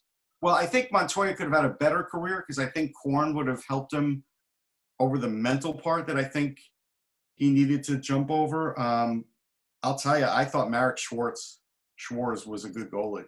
Yeah, he was supremely hyped coming into this He one, was and we very didn't even talk about him at all. He was really hyped. Uh, again, goalies is like voodoo. We all know that, but boy, I got to tell you, he he had a great reputation. Uh, you know, Wojtek Wolski as a player had all the tools you'd ever want as a player, but I think he had a 10 cent head. Unfortunately, I think that was the just not the hockey IQ wasn't great, but everything else was there, and he had a decent NHL career. But goalies, I'm I'm still I'm wading through them. Uh, I don't know who David Shantz is. I'll be honest. You know, Justin Peters, I thought was going to be a good goalie, and he was okay, Yeah, he has a run as a backup. right? But he he came in with a little fanfare, and so that didn't necessarily work out. Uh, let's see who else we got here. Jeff Glass. Um, Yeah, Well, he would produce a top ten pick. We could say that. fair enough. The other goalie's a chef now, Justin Pogge, who turns out to be the Leafs' first pick in that draft because they traded the first and the second. Right. But he did win a gold with the World Juniors, and I covered it. But he was a, you know what he was? He he was the um, game manager of goalies. Okay. Like when you hear that quote for for quarterbacks, Yeah. that's what he was, man. Just play a decent game, we got the rest, and that's what Justin Pogge ended up being. Okay. So so the answer to that question for me would be Rob Schremp. I, I'm an Oilers fan. Ah, and and good gravy was I excited about them getting him with that pick. That's the pick they they got from the Mike Comrie trade. And Yeah. I was super in the bag for Mike Comrie, and then everything falls apart with his the contract holdout and everything, and it, it all goes to shit. he also because he was a rich kid played into it too with Comrie. Yeah, I I I don't know for sure. I was I was just a kid, heartbroken that No, no, I know. Like dad owned a like a furniture business or something. Yeah, yeah, that that may have played into it. Certain certainly him playing in his hometown, the the Oilers used all the ammo they could against him in the press. But uh, but Schremp, when they took him 25 with with the pick that they got for Comrie, I was like, yes, this guy is lights out scoring, and then he goes on and has that like 145 point season for London, and it's like, oh yeah, here we go, here we And go. he becomes a shootout specialist. Yeah. Goddamn. Um, Or is he from Watertown or something like that? Yeah. I, I was reading apparently with the Oilers in his pre-draft interview, he's swearing a bunch. And so Yeah. MacTavish tells him, we don't use that fucking word here. And then they draft him. So apparently they loved it. Yeah. Um, now here's here's a funny thing. So the guy who goes 14, 16 for the Islanders, Petteri Nokelainen, a lot of hype. He's walking around on the concourse with agent Bill Zito, who is now the ASGM for the Blue Jackets, and he comes on the show. And I had this audio still because it's funny. And one day I'll play it for Zito. And I say Nokelainen's name, and I think I said Paturi or something, and he goes, "No, no, no, it's Petteri." Like he corrects me instantly before I even announce his name, who he is, and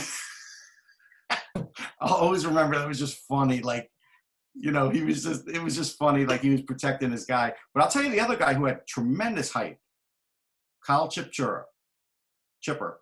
Yeah. He wa- was he a first rounder in this one or is he a second? Yeah, rounder? 18th. Yeah, Yeah. No maybe kidding. he was the captain of the World Junior team too. Let's see. that that that feels vaguely familiar. I mean, he had a lot. I mean, again, big centerman. Yeah, he was the um he was the captain for the World Junior team in 06. So a little after this draft, but but he always was looked at as like captain material, big guy. Yeah, he played a fair amount of games, but certainly nothing close to what Montreal thought they were getting.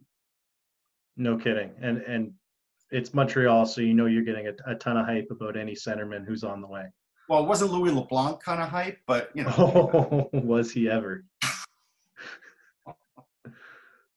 that was massive hype. Yeah. Well, because he was he was from Montreal, so it Yeah. just it, I'll tell you just another gets out of hand. Sorry, another guy who had a lot of hype, Mark Fistric. Oh yeah. And he has a career. Like he he, He does bangs have some career. bodies. Yeah. Yeah, he he did okay, but but I think I think his hype and I'll tell you, I was probably overly excited for Jeff Schultz because I covered him in the um, in the Calder Cup Finals.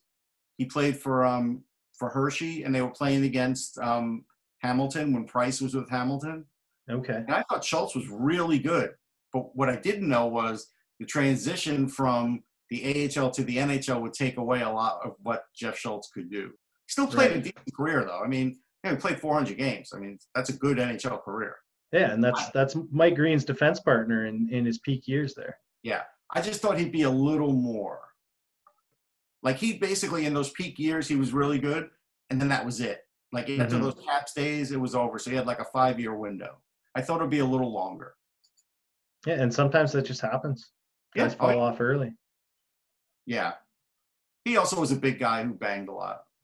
No doubt. And that like the there's no measuring the miles that uh, these guys put on their bodies.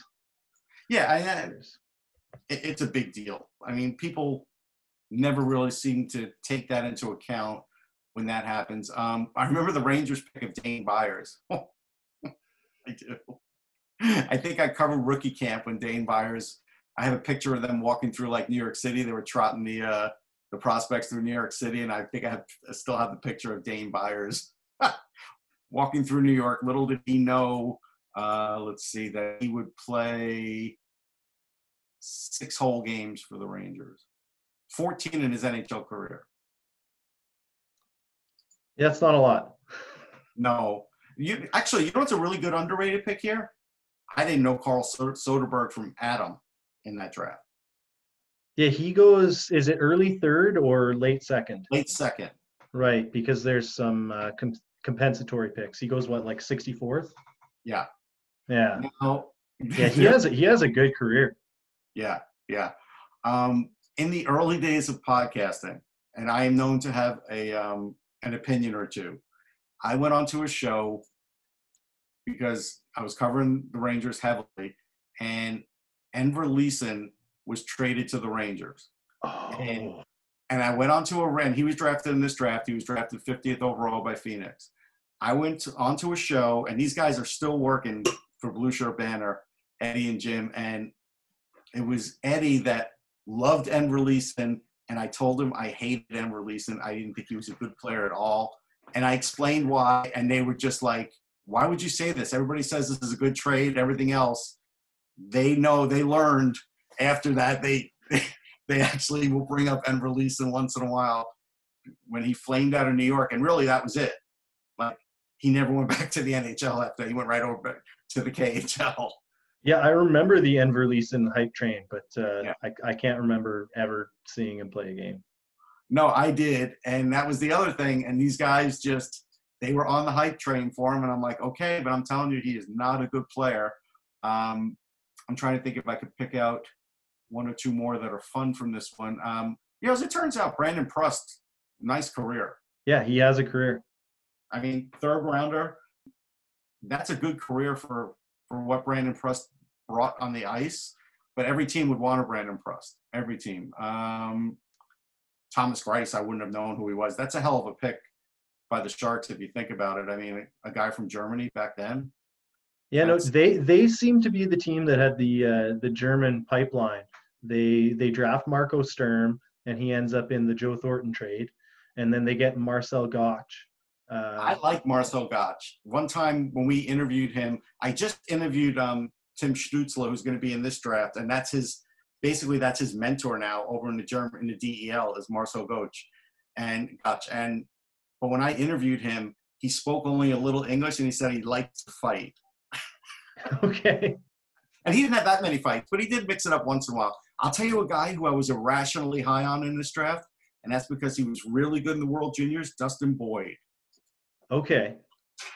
Dustin and Boyd. he's he's a, a high pick from uh, Washington, is he not?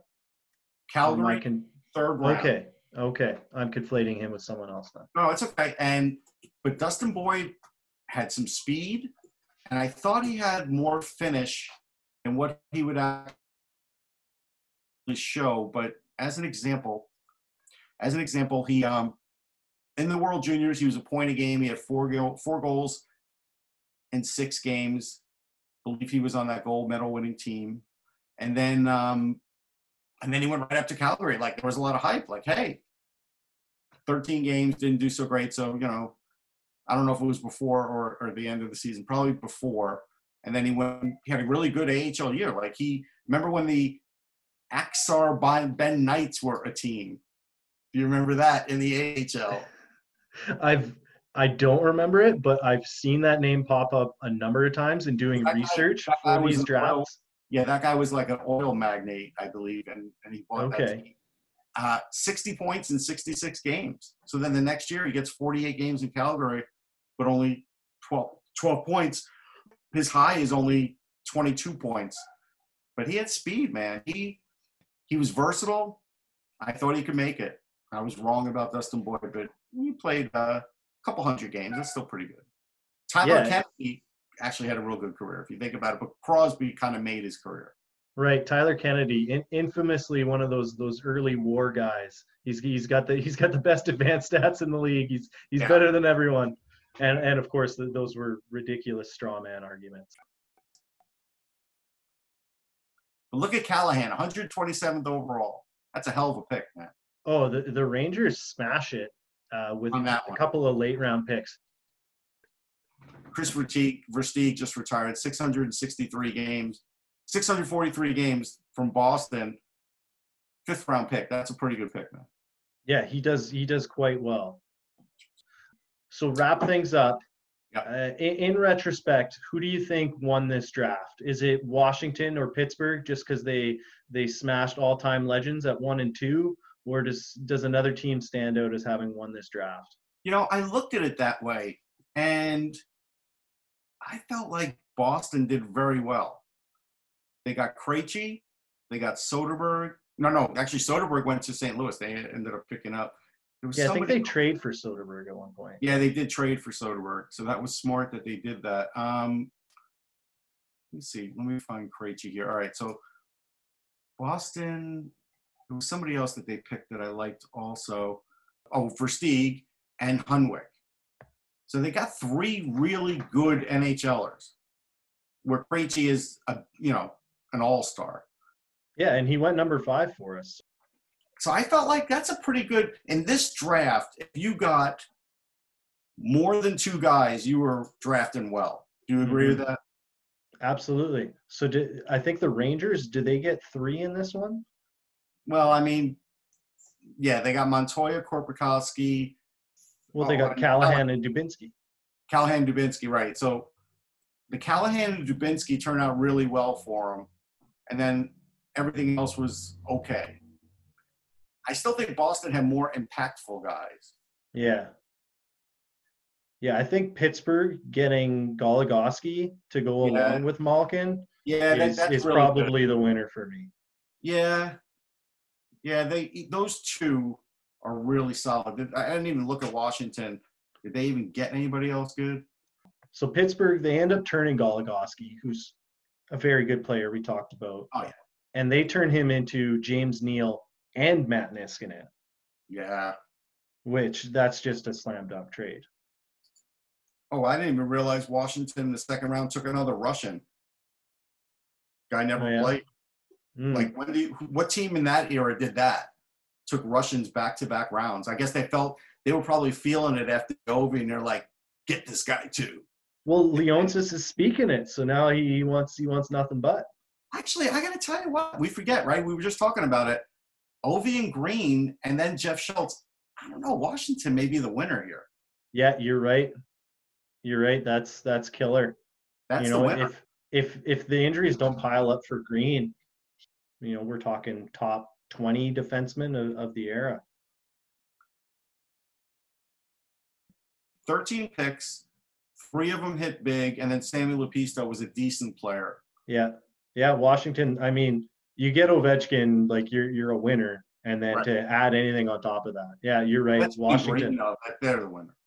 Oh yeah, See, hands down. It's funny because with Ovechkin, after that, I was like, had Green on my list. It didn't even click. I should have looked at that first. Yeah. I completely forgot. He's he's already on Carolina in my mind. I know, I know. And I, I focused it on Boston. I'm glad I went and looked back because, yeah, they're the clear winners in that draft. That's That draft makes for a while. Yeah. Well, I think it's easy to forget some of the good players from this draft because Green, like he's he's still in our lives, but he's he's Yes. pretty much done as as a top tier player by 2011. Whereas some of these guys are still going on to have their best moments. Like we barely touched on Rinne, but Right.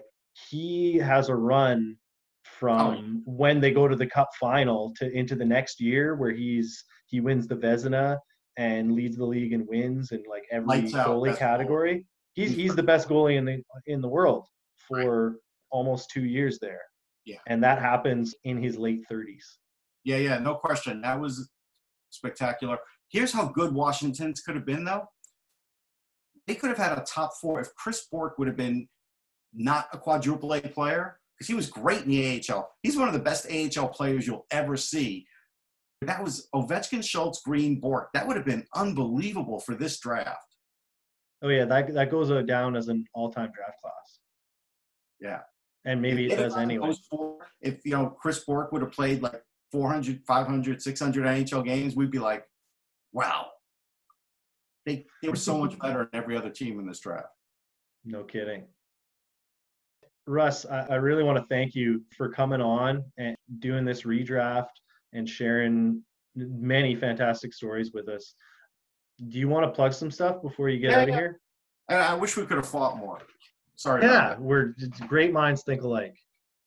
So first one, book called Sticks and Stones. It's a college hockey book. Um, nice book, some pictures, some good pictures. This one got a lot of retweets. This is when the uh, U.S. beat Canada at the Bell Center. Okay. that was a pretty big deal. I, I had no idea. I just put it up on my Instagram. I go down, I go to interview guys like Adam Fox and, and a bunch of guys. And all of a sudden, it turns out Darren Rovell, who's got like a million followers, retweeted that. And I was just getting dinged. So, so that was No kind of cool. But one of the interesting stories in here, Steve Carell was a college goalie from The Office. Oh, no kidding. Yeah. So I Did I not know that. coach. Yeah, so that was good. And then there's another one called Baseball's Best Rookies. It's a second edition book, but people may not have seen the first. Um, I'm a Met fan, so there's a picture of me with Dwight Gooden. Um, but a lot of great guys in this. I don't know if you're a fan of baseball. Uh, I've fallen out of love with it. Okay, but who did you used to like? I was a Jays guy. A Jays guy. Hmm, I don't think I have anybody from the Jays in here, but there's a lot of great guys. We just recently added um, Jacob DeGrom, Bryce Harper, because this book came out in like 2011. So we added Okay. DeGrom, Harper, we added Shohei Ohtani, a few others, some other pictures, and we also ranked all of the all-time rookies. And let's see, does an Expo make it in that? Ichiro is in here. Yeah, I don't know where it is, but I'm not sure a J is in there. Hmm. Yeah, they, they didn't have a out they didn't have a ton of great rookies. No, I was happy for Joe Carter though when he beat the Phillies. I was. No kidding. Uh, you want to tell me a little bit more about the college book? Like I was just I was just reading. I I'd, I'd seen that you recently released it, and I was reading up on uh, kind of how how it's about how college prepares you for success in other things in life, and I think that's a topic self actualization that that's really near and dear to me. Okay. Um, and so I just like I'm I'm curious. Do you get into player stories of uh, of how it helped them and and that sort of thing? I mean, not as much as you would probably think based on the title, but again, I think some of it's like self-evident. Like Steve Carell, obviously, better actor than he is a goalie. When you read the interview that he did on the radio that pissed off his coach at the time, you'll realize that he was destined for greatness. That's all I'm going Okay. to say. And it was really kind of funny and it was nice that he gave that to me. Um, if you think about trying to think who's a good one. Martin, Martin St. Louis, I think, still holds up as that guy that how did he make it to the NHL? Everything was against him. Everything. Absolutely. Every everything but the the most thick legs in the world. Right. Size bias, all of that. And and so I think, you know, that was a um a big deal and shows that I think Mike Richter's a good one because what can you tell me about Mike Richter's career in Wisconsin? Uh, Not a single thing. I didn't even know that was Right. his. And I bet you a lot of. Ranger fans couldn't either. And even when I asked Mike Richter about Wisconsin, it took him a minute to kind of go back there to give me some quotes about that because, like Mike Richter, like, you know, the World Cup, Stanley Cup, you know, New York All Star. But I, I needed to ask him about Wisconsin, right? Because this is a college hockey book. No kidding. Yeah. I felt like that was interesting because, you know, there's not a lot known about Mike Richter's college career, really. No, absolutely So- not. He's he's known as the backbone of of that first wave of really awesome American players, but never never where he came from. Just that he's Now, one that he's you might American. feel, yeah, one that you might feel really good about. Cam Talbot's in here, and I remember interviewing Talbot when he won maybe his like second NHL game, and as the Ranger backup. And remember, he was a Stanley Cup winner as a backup, not Yeah. winner, sorry, in the Stanley Cup against the Kings. but he's Yeah. the backup, right? Lundqvist plays, he doesn't get to play. Um, but he went to Alabama Huntsville. So how the hell does Cam Talbot even get scouted No kidding. At Alabama Huntsville? And he didn't get. He said scouts never came to see him until his final year, and they were, you know, all of a sudden contending in college hockey because of his play. Then all of a sudden, Cam Talbot gets on the radar. But if Cam Talbot just goes to Alabama Huntsville and has an okay career, he doesn't get scouted. Nobody Yeah. goes out. And like, does he even does he even play hockey again? Right. And so I feel like even though we're not spelling it out, if you think about that story, that's why they're not all superstars. Some of them have these kind of great stories like Talbot, where you know he goes to a really small school and and comes through. Um, you know, I like the story. Actually, here's something unique in here. So I wrote this with Adam Wodon, and he owns a um, website called College Hockey News. You may have gone to it. You may have stolen material from it um, but it's really great. It's a great resource, and he's like he's a college hockey guru, and I wanted to write this book with him. I had the idea of this book, but I knew he'd be the best guy, and I knew him for a long time, so he decided, yeah, he would do it. But when I went to him and said, "Well, I'm going to write about Hobey Baker," he goes, "Don't. There's nothing else to learn about Hobey Baker. Everything about Hobey Baker is known already. There's nothing you're going to come up with." And so to me, that was like a challenge, right? I'm like, all right, oh yeah, you know, yeah. Let's get after it. And And- and you found something? I created something. But, but here's Oh, here's a picture. If you ever go to Baker Rink, it's the coldest rink on earth. Um, that's a picture that hangs in Baker Rink. Can you see Hobey there in all his glory? Yeah. And you know he was a war hero, great hockey player. But Hobey Baker never played in the NHL, right? But he could have. The Canadiens offered him money, and instead he went to Wall Street. He went to Shearson Lehman, I believe, and became a you know broker. And because that was more money for him right. being a hockey player. I think the Canadiens offered him like 10 or 20 grand. Now, I tried to look up a scouting report on Hobey Baker just because I'm, you know, like a prospect guy. Was interested in nothing. Nothing exists. And so I have some friends in the business because you know, I did the show called Hockey and Prospect Radio. So for a lot of years, assistant GM, scouts, a lot of guys came on our show, right?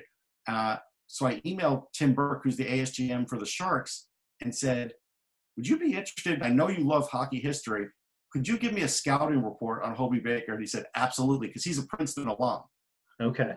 And and he goes, I'll do it. Actually, he wasn't a Princeton alum. He played somewhere else, but he was a coach at Princeton, I think for baseball, actually, Tim Burke. Interesting. Yeah. So, but he has a great love for hockey. And so, yeah, he gave me a scouting report for Hobey Baker, and that's what's in the book. And Wodon loved it. He's like, you know what? This is really good. So I did actually come up with something because that was my dream in this book. Like I had to, I cover out of Princeton.